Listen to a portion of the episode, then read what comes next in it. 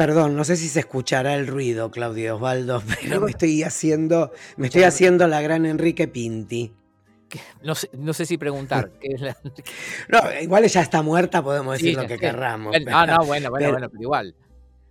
No, tengo como un pequeño chup chip, un device que tiene como si fuera una, un pezón con, un, con una puntita de acero y adentro tiene una cuchilla, así muy filosa, tipo una, una Gillette. Entonces vos te, te, lo vas pasando por la oreja, ahora tuve que sacar porque tengo puestos los auriculares por una cuestión de respeto. Y entonces lo que va haciendo es te va depilando, no, pero afeitando las orejas. Ah, sí. ¿No lo conoces? Sí, no, sí, yo tengo uno de esos que sirve para las orejas, la nariz y todo eso. ¿Y te lo usás? Sí, claro. Es un, eh, sí, es uno eléctrico, con pilas. No, el mío es esa batería. Va, esa USB. Lo enchufo a la computadora y se carga. Está bien. ¿Y después te lo sube a la compu el resultado de los pelos o algo? No, no, no, esto se ha tarado. No, pensé eh, que se, conectaba, te hacía un PDF, no, no sé. Pero te estaba esperando y mientras te esperaba me, me, picó la oreja e hice así y saqué un pelo de la oreja que era Rampunzel. Entonces corrí al baño mientras esperaba para charlar contigo y me dice, me encanta el sonido. Era, era un dato con, digamos, sin, sin ese dato podíamos vivir igual, ¿no? Porque ahora hasta el... ¿Cuál de todos? No, no, hasta que terminemos esta charla, todos, o sea, en mi caso tu compañero, pero toda la enorme audiencia de Orne 30 años se va a quedar con esa imagen.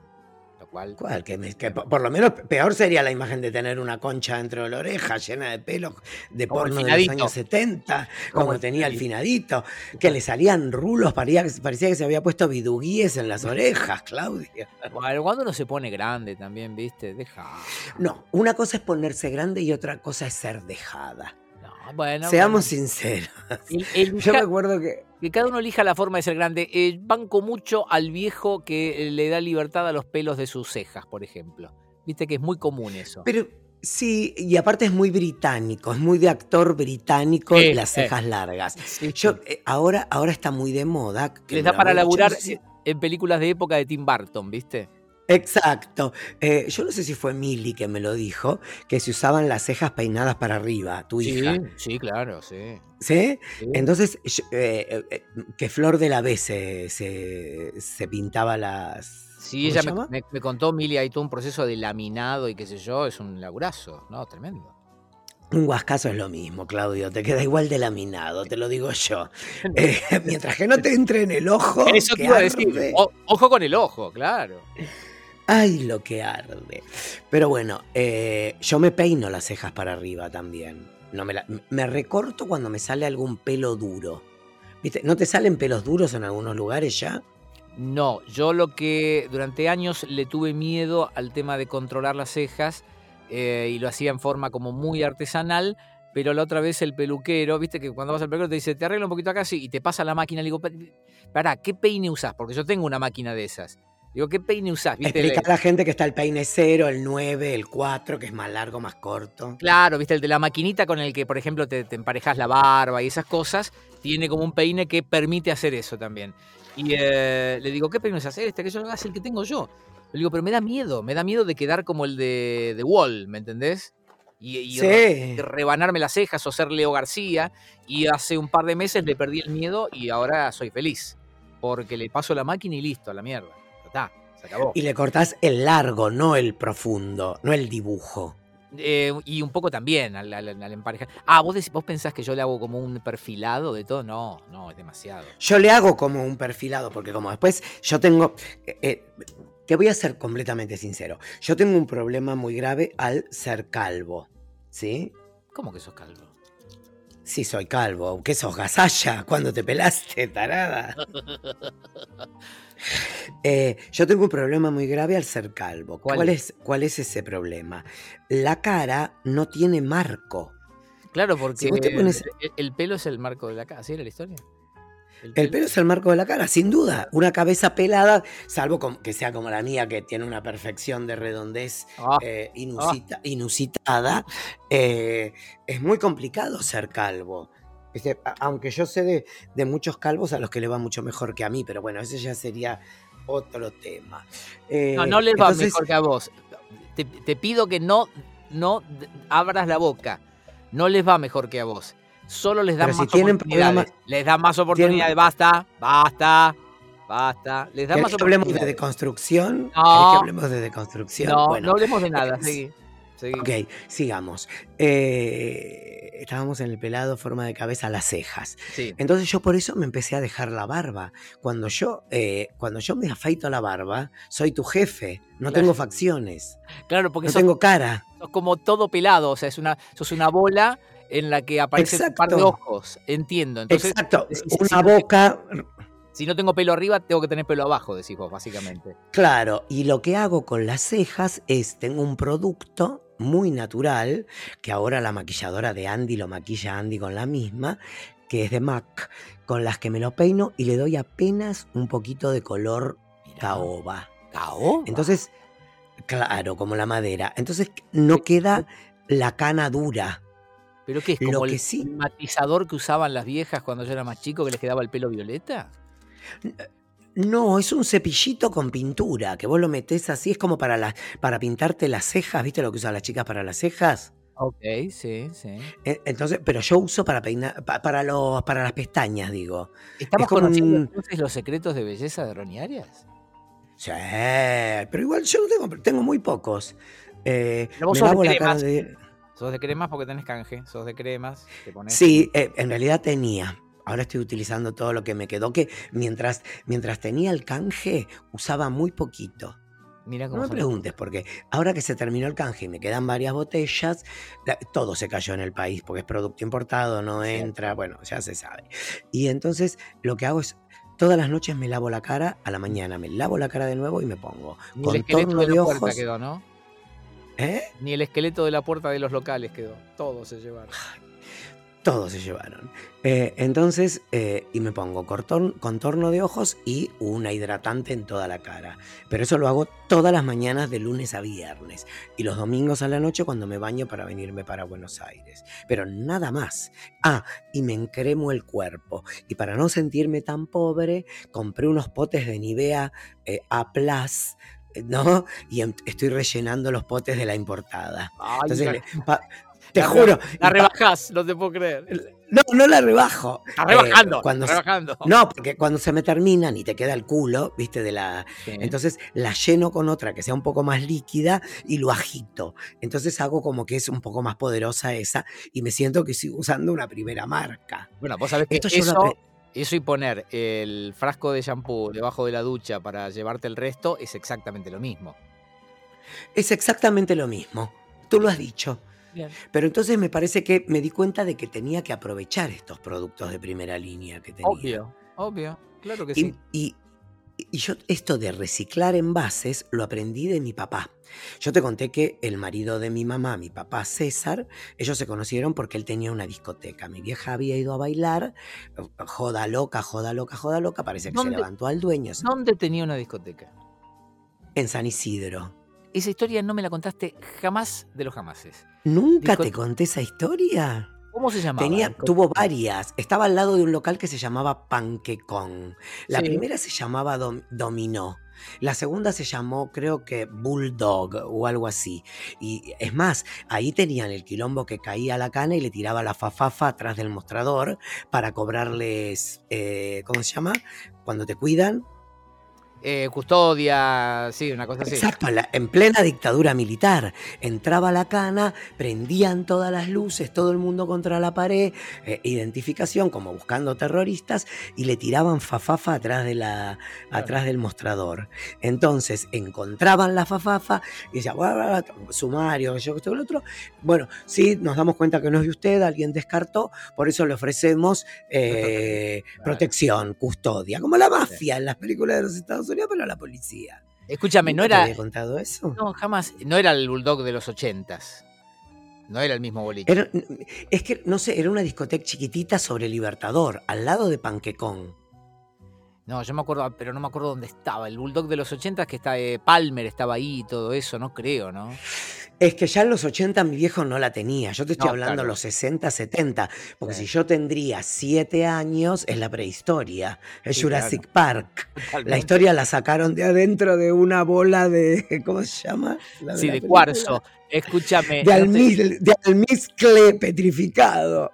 Ni se, ni se, bailaba en esa época, se hacían movimientos así. No, sí se, se, sí, sí, como se bailaba uh, pop, se revoleaban los brazos, ¿entendés? Se revoleaban los brazos. Claro. Bueno, se bailaba mucho Nina Simone, mucho eh, lo que después fue África Bambata. No sería discoteca, el pata, sería boat. Eran boats, claro, eran boats. Eh, se, se, bailaba el patapata, se bailaban ese tipo de cosas. Watusi. Étnico. No, eso es anterior, se llamó el Watusi, es más 60 early. El patapata pata, pata, era de Miriam Makeba. Exacto, pero un hit total. Eh, entonces, mi vieja vuelve, verano, no me voy a olvidar nunca en mi vida, yo estaba durmiendo en el balconcito de la, de la casa del pasaje Crainqueville, 2142. Yo, mis hermanos, yo tenía mi pieza, que era la pieza chiquita, pero hacía un calor de cagarse, y mis hermanas tenían dos piezas grandes, dos dormían en una, dos dormían en la otra y corría el aire. Entonces yo me acostaba con mi almohada así abrazado, con la misma almohada con la que me hacía el vestido pollera tubo, que era una almohada larga y me hacía como todo un vestido, con la funda de la almohada. ¿Se entiende? Sí, sí totalmente. Me hacía, como, me hacía como un vestido un, largo. Un strapless te quedaba. Eh, exacto, me quedaba un strapless y dormía abrazado ahí. Eh, yo te conté cuando mis hermanas me hacían peinados y teníamos la peluquería y hacíamos las publicidades de las pelucas. Me parece que no. Bueno, Dantuan, creo que no me acuerdo ahora. Felipe Sinopoli, hacíamos películas sí. Felipe Sinopoli. Claro. Y una vez, una vez mi vieja y mi viejo se habían salido un sábado a la noche en Mar del Plata y se quedaron por la ventana espiando los batidos que me hacían mis hermanas. Pues yo, como era rubio de pelo largo, me hacían lo que querían en la cabeza. Y me hacían mucha banana, mucho batido, mucha cosa loca. Eh, bueno, retomando, cuando llega mi vieja, creo que era un Mercedes-Benz Pagoda con mi viejo, el socio Carlos Blanco, mi tía Carmela, que era la que putañaba con mi vieja, con las Tu botas vieja- altas de Josephine Baker. Es, eso te iba a decir, tu vieja vestido cortito, botas este, altas. Botas altas, ¿entendés? Pelo bob, que, que el otro día se me ofendieron en la radio, porque dije, ay, tenés el... Le dije a una invitada muy importante, le digo, ay, te tenés el pelo corto a lo varoncito. Y me dicen, ay, esto es eh, no gender, qué sé yo, qué sé yo. Le digo, chicas, el corte de pelo se llama a la garzón en francés Claro. y bob en inglés porque era el corte de un cómico que se llamaba Bob. Eh, Es muy, es muy difícil vivir en este mundo de hoy. No, no se puede. vivir en este mundo de hoy. Bueno, no se llama más a la garzón el corte, ni se llama más Bob. Se llama No Gender. Eh, Pelo mi vieja tenía el corte. Exacto, mi vieja tenía el pelo No Gender. Y ah, entonces mi vieja llama a los gritos, todo esto en el medio del pasaje. Eh, mi vieja llama, entonces cuando bajamos con mis hermanas dicen, mis hijos los rufianes, y nos presenta a César y, y a Blanco como los rufianes. Nunca me voy a olvidar de eso. Y creo que tendría siete años. ¿Y cuánto tiempo más tuvo Boat entonces tu hijo? Durante muchos años, y después durante mucho tiempo la alquiló cuando empezaron las matiné. Pero te estoy hablando early matiné en San Isidro. Sí. que era con lo que más facturaban. ¿Y por qué te cuento todo esto? Porque cuando hacían los eventos finos, era todo A, como la crema Nivea. Sí. Y los domingos, que eran los pibes, que lo que hacían era alquilaban y pagaban la botella. Entonces, mi viejo con una jeringa rellenaba las botellas de Old Smuggler con Paddy. Esto no te lo conté Sí. tampoco. No, no, Ah, qué susto. Pero sí te lo conté. Tengo No, la no. seguridad que te lo conté. no, pero para. que, que el, Paddy eh, no era whisky, o sí, o era un whisky muy barato. No, el Paddy era no, era licor de whisky. Era Ah. una reducción de whisky. Ni Era siquiera como- era whisky. Era como el añejo W o una de esas cosas, ¿no? Era el Manaos de la Coca-Cola, del whisky. Con todo el respeto. ¿Viste que desapareció Manaos de la, de la, de la grilla del mundo? No, si yo compro la soda, la, la compro de esa marca porque es el mejor. No, eh, no, no. No digo que desapareció la marca de los locales. No hacen más publicidad. Ah, Ya bueno. no necesitan. Ah, Ya es primera marca. ¿Vos decís que es así? Yo creo que ya no necesitan. Mira, mira, puede ser. Puede ser. No te lo discuto. No sé. Bien. Bueno, eh, eso, todo esto entonces. para contar. Rellenaban las botellas de Old Smuggler con Paddy, que en ese momento Old Smuggler era como hoy un Johnny Walker.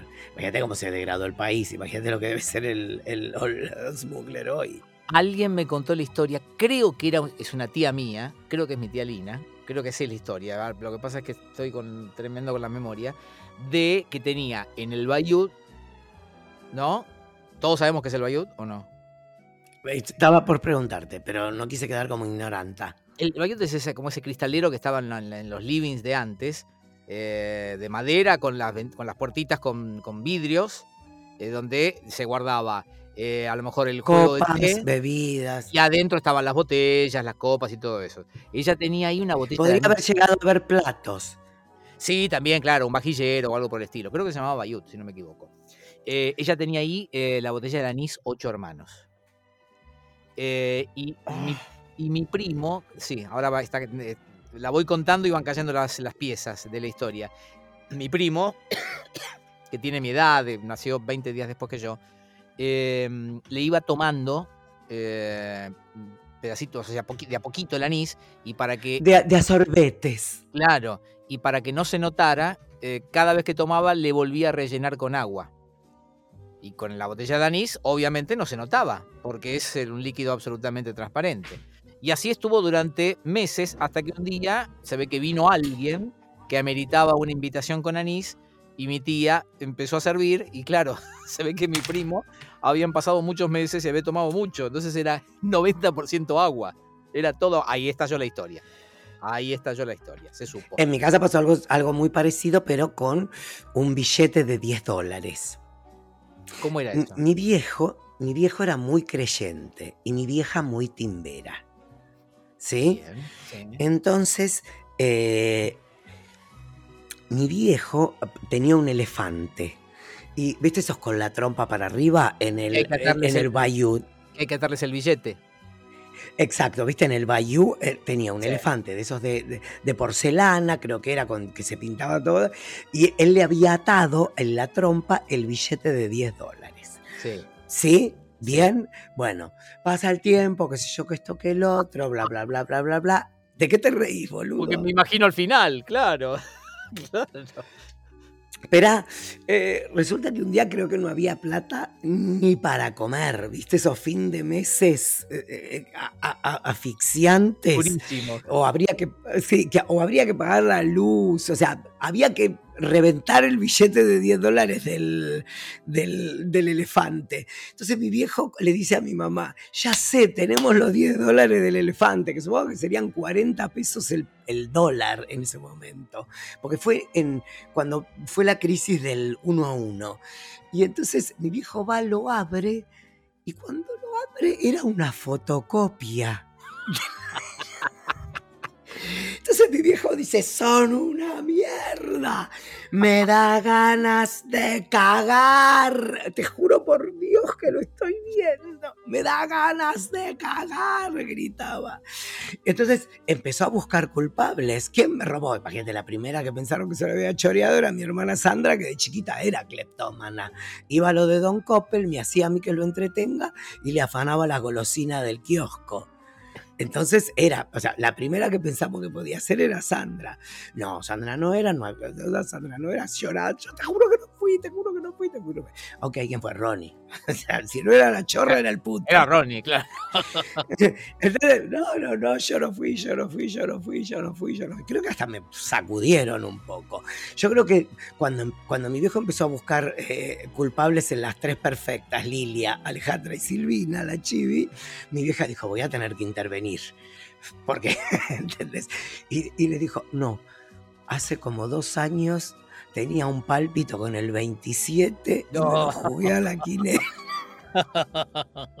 Pero aparte el nivel de sofisticación, porque hizo una fotocopia. Porque yo lo primero que pensé es lo reemplazó con un billete, cual, cual un, que uno de cinco pesos. ¿viste? No, no, no, no, le hizo una fotocopia, la gastó, la apretó y la, y la ató a la trompa de él. Una hija de puta. Qué Una ladina. hija de Así que bueno, todas las familias tenemos. Hoy estamos, te digo, somos eh, Berruti y Morelli Masken. Somos los viejos de los Muppets. Somos eso, Ronnie, somos eso. Y es más, para mí no hay que estirar más esta historia. Es hasta acá. No, pero déjame, déjame que te haga un- una última consulta, como para salir un poco de la antigüedad. Acá estoy.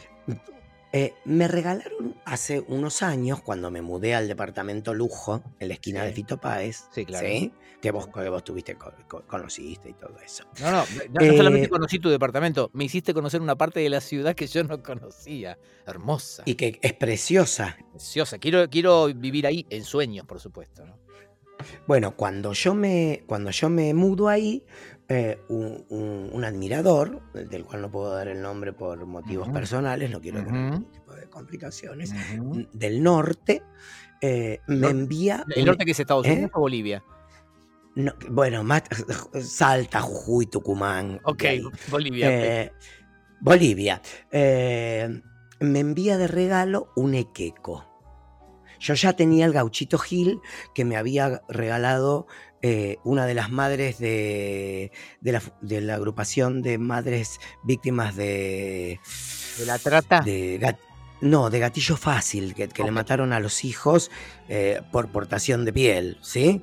Eh, pero un hijo muy chiquito y ella me había cuando- en la isla Maciel y ella me regaló un gauchito Gil que yo a donde voy tengo ese gauchito Gil y me pareció que estaba bueno poner el equeco ¿El que equeco que regalado fumaba? que no- Eh, yo tiene la boca como para chuparte la pija no sé si fuma Claro, porque en mi casa había uno cuando yo era chico y fumaba. ¿Te acordás que le ponían como un cigarrillo, que no era un cigarrillo real, pero se le ponía y lo fumaba? pero dicen que hay que ponerle un cigarrillo re- real y que se lo, y que se lo fuma todo hace como Alejandra Salas Sí. Mañana le voy a decir hola Ikeka cuando la veas. Por favor, te lo pido. Eh, volvimos a hablar. Est- Estamos muy unidos los ex Sarasa, quiero que sepas. Eh, bueno, tengo este queco que tiene como una caja de arroz, un, tarro de leche, eh, qué sé yo, que esto que el otro. el cual me parece una de las cosas más hermosas que tengo arriba de mi escritorio.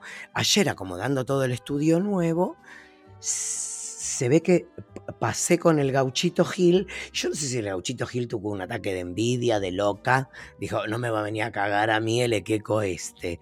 Y tiene, entre todos los paquetes que carga el equeco, la manito levantada, tipo la del gatito Sí. de la suerte. Sí. Bueno, tiene una manito así levantada. Y el, el, el- el ladino del gauchito Gil, cuando lo levanté, le rozó la manito y ¡pa! Se la rompió. No te puedo creer. Yo te juro por Dios que tengo la mano. Yo voy a hacer un video para cuando hagamos la venta de esto y te voy a mostrar la mano del gauchito Gil rota eh, para nuestras redes. Eh, y te- digo, es yeta porque es de yeso. Digo, ¿qué tengo que hacer con este gauchito Gil? Es como un llamado a la solidaridad para todos los oyentes, oyentas que tienen acceso a Bebe y Ronnie 30 años. Digo, se tira, se guarda. Le tendría que preguntar a Lucy también. Ahora voy a ver si no se fue, le voy a preguntar. ¿Qué hago con el gauchito Gil, Claudio Osvaldo? Esa es la pregunta. La respuesta la espera Ronnie en sus redes. Así como también esperamos eh, nuevas suscripciones que siempre nos van a dar una alegría. Ronnie. Che, tenemos nuevos suscriptores. Sí, ¿eh? no sé, y, y nuevos oyentas y oyentes. Sí, se nota también. porque los- las estadísticas dicen que eh, nos están escuchando mucho, cosa que agradecemos. Eh, este Ah, episodio lo estás grabando desde tu flamante estudio. ¿Tiene nombre el estudio? Todavía no, no lo pensé. Bien. Recién estoy tratando de acordarme cuál era el nombre que me había gustado para, para el capítulo del podcast. Ah, porque sabes que ahora, justo, te voy a preguntar, Ronnie, ¿cómo se va a llamar esto? Me dan ganas de cagar.